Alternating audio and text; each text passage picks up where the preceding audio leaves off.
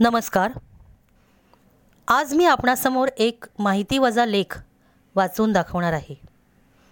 हा लेख बहिर्जी नाईक या पुस्तकातून घेतलेला असून मीनाक्षी वैद्य या पुस्तकाच्या लेखिका आहेत. आता पुस्तकाचं नाव बहिर्जी नाईक आहे. तर त्यातला लेख आहे गुप्तहीर. लेखिका म्हणतात गुप्तहेर कोणाला म्हणतात? त्याचं काम काय असतं? ते कोणासाठी काम करतात? असे प्रश्न सामान्य माणसाला पडणं साहजिक आहे. तर गुप्तहेर त्यांच्या देशासाठी तसंच राज्यासाठी किंवा पोलिसांसाठी काम करत असतात. हेरगिरी करणं म्हणजे एखाद्या विशिष्ट गोष्टीची विशिष्ट व्यक्तीची किंवा विशिष्ट जागेची आवश्यक ती माहिती बारकाईनं गोळा करून आपल्या मालकाला राजाला सरकारला देणं. आणि हे करत असताना अशा हेराला कोणी ओळखता कामा नये नाहीतर त्याचं काम यशस्वीरित्या पूर्ण होत नाही. गुप्तहेरांबद्दल अभ्यास करताना काही ठिकाणी जासूद असा शब्द आढळतो. जासूद हा शब्द फारसी आहे. जासूद म्हणजे हेर असं काही ठिकाणी वापरलं जातं पण जासूद म्हणजे एका ठिकाणाहून दुसऱ्या ठिकाणी निरोप पोचवणारा दूत असा त्याचा खरा अर्थ आहे. हिंदीमध्ये सुद्धा जासूद हा शब्द गुप्तहेरांसाठीच वापरला जातो. काही ठिकाणी गुप्तहेरांना नजरबाज असंही म्हणतात.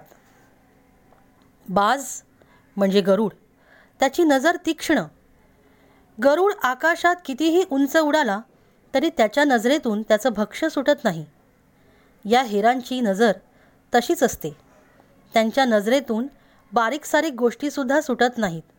म्हणून त्यांना एकाच शब्दात नजरबाज असं म्हणत असावेत.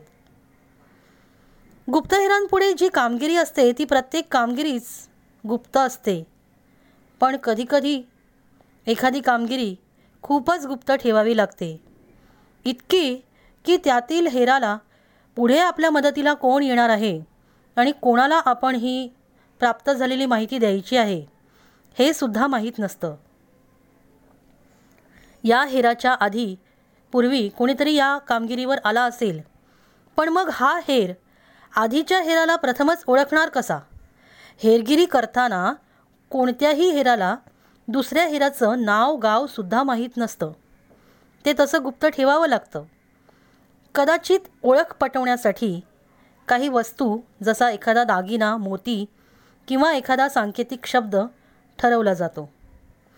महाराजांच्या गुप्तहेरांमध्ये ओळखीसाठी कुठला लिखित शब्द वा बोलून सांगण्यासारखा शब्द होता किंवा नाही याचा उल्लेख कुठेही नाही.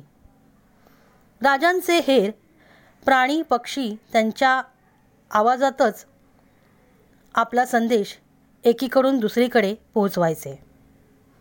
पण साधारणत आधी सांगितल्याप्रमाणे दागिना वस्तू वा सांकेतिक शब्द हेर वापरतात.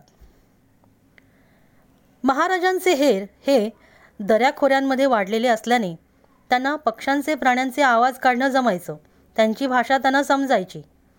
बहिर्जी नाईक यांनी त्यामुळेच दूरचा विचार करून आपल्या हेरांची सांकेतिक भाषा ठरवली. कुठल्या प्राणी पक्षाचा आवाज कसा वापरायचा आणि केव्हा वापरायचा त्यातून अर्थ काय काढायचा याबद्दलचं प्रशिक्षण हेरांना दिलेलं गेलेलं होतं. पण त्याबद्दलचे पुरावे मात्र इतिहासात नाहीत. कारण गुप्तता पाळलेली होती. या गुप्ततेमुळेच राजांना यश मिळालं. पण आजच्या पिढीला मात्र ते ज्ञान अज्ञातच राहिलं. गुप्तहेर हे गुप्त माहिती गोळा करताना वेगवेगळी रूप रूपं धारण करतात. त्यालाच सोंग वठवणं असं म्हणतात. हेरगिरी करताना गुप्तहेरांचे नाक कान डोळे सावध असायला पाहिजेत. आजूबाजूला सहज घडणाऱ्या गोष्टीतून आपल्या कामाची गोष्ट त्याला बघता क्षणी ओळखता आली पाहिजे.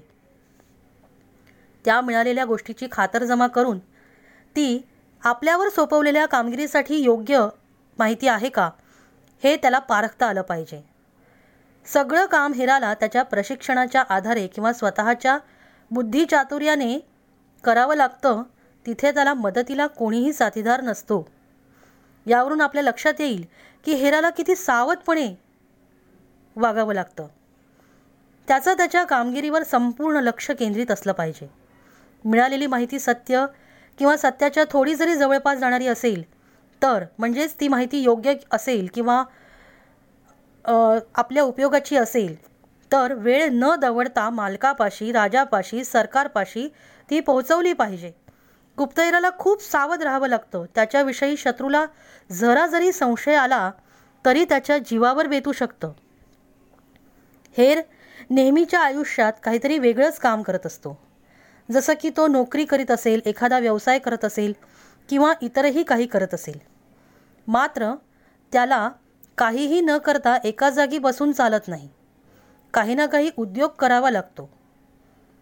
कारण त्या उद्योगाच्या निमित्ताने त्याला लोकांशी संपर्क साधता येतो.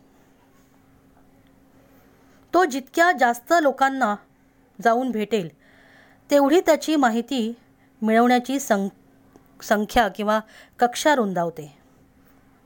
नुसतंच लोकांमध्ये मिसळून चालत नाही तर काही लोकांशी सलोख्याचे संबंध तयार करावे लागतात. आपल्याला जी माहिती काढायची आहे आणि आपल्याला जी कामगिरी फत्ते करायची आहे याबद्दल कोणाकडून आपल्याला सहज माहिती उपलब्ध होईल? ते ठिकाण त्या व्यक्ती कळल्यावर त्याला फार सावधपणे पण इतरांसारखे उत्सुकतेने प्रश्न विचारावे लागतात. प्रश्न विचारताना तो कुठेही कोणाकडेही चौकशी करू शकतो. मात्र ते प्रश्न विचारताना कोणाचाही त्याच्यावर संशय येणार नाही. याबद्दल त्याने खबरदारी घेतली पाहिजे. हेरांचं जीवन ही सुळावरची पोळीच जणू. थोडा जरी कोणाला संशय आला तर त्याचा जीव जाऊ शकतो. कुठलाही देश त्यांचा हेर जरी मृत्युमुखी पडला तर दुःख करतो पण उघडपणे त्याच्याशी नातं सांगू शकत नाही.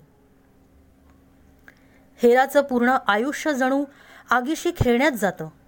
इतकं धाडसाचं आणि जीवाची शाश्वती असलेलं आयुष्य हेरांनी स्वतःहूनच निवडलेलं असतं याचं खरंच आश्चर्य वाटतं.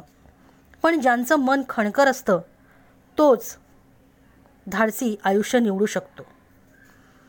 कोणताही देश कोणत्याच नागरिकाला हेरगिरीचं आयुष्य निवडायला जबरदस्ती करू शकत नाही. कुठलाही देश इतक्या सहजपणे कोणत्याही नागरिकाला हेर म्हणून नि नियुक्तही करत नाही. त्या माणसाची कठोर परीक्षा घेतली जाते. ही कठोर परीक्षा घेताना त्या नागरिकांबद्दल त्यांना समजणार नाही अशा पद्धतीने सगळी खडानखडा माहिती गोळा केली जाते. न जाणो शत्रूचा हेर जर आपल्या पथकात सामील झाला तर? यासाठी ही कठोर परीक्षा घेतली जाते. शत्रूचे हेरसुद्धा हुशार आणि चतुर असतात हे सुद्धा आपल्याला विसरून चालणार नाही. हेर खात्यातर्फे घेतल्या जाणाऱ्या या परीक्षेमध्ये जर तो यशस्वी झाला तर त्याला हेरगिरीचं योग्य ते प्रशिक्षण दिलं जातं. वेळ पडली तर स्वसंरक्षण करण्याची कलाही त्याला शिकवली जाते. जसे पूर्वीच्या काळी तलवारबाजी लाठीकाठी चालवणे दाणपट्टा चालवणे इत्यादी शिकवले जात असे आणि आत्ताच्या काळात बंदुकी इत्यादी चालवण्याची कला त्यांना शिकवली जाते. शतक्रोश भवान वार्ता हरे देका दिनेन एव. असं एक वचन शुक्रनीतीमध्ये सांगितलेलं आहे. याचा अर्थ असा आहे की शंभर कोसावर घडलेल्या घटनेचं वृत्त केवळ एका दिवसात राजाला कळण्याची व्यवस्था राजाने केली पाहिजे केवळ एका दिवसात. आपल्या संस्कृत भाषेत चर म्हणजे हेर. यावरून भारतात किती पूर्वीपासून हेर खात्याची मदत घेतली जात असे हे लक्षात येतं. तसे पुरावे कौटिल्याच्या अर्थशास्त्रात आणि जसं मगाशी शुक्रनीतीचा उल्लेख झाला तर शुक्रनीती इत्यादी प्राचीन ग्रंथात सुद्धा सापडतात. हे पथक जेवढ्या अचूकपणे आणि लवकरात लवकर माहिती गोळा करून देशाला पुरवेल तेवढं त्या देशाला यश मिळतं. हेराला शत्रूच्या गोटात जाऊन अचूक माहिती गोळा करायची असते. आपल्याला विचार करायला पाहिजे की हे काम किती कठीण असतं. आजूबाजूला सशस्त्र सैनिक असतात आणि आपल्याला घेतलेलं सोंग अतिशय बेमालूमपणे वठवावं लागतं. हे गुप्तहेराला अतिशय सजगपणे करावं लागतं. त्याची भूमिका अतिशय सावधपणे पार पाडावी लागते. अशाच गुप्तहेरांपैकी एक म्हणजे बहिर्जी नाईक. आणि गुप्तहेराचं काम त्यांनी अतिशय उत्तमपणे इतिहासात केलं. त्यांच्या मदतीने महाराजांनी खूपशी कामगिरी अतिशय यशस्वीपणे पार पाडली. इथेच मी या लेखाला थोडासा विराम देते. या लेखाचा पुढील भाग मी पुढच्या भागात वाचेन. धन्यवाद.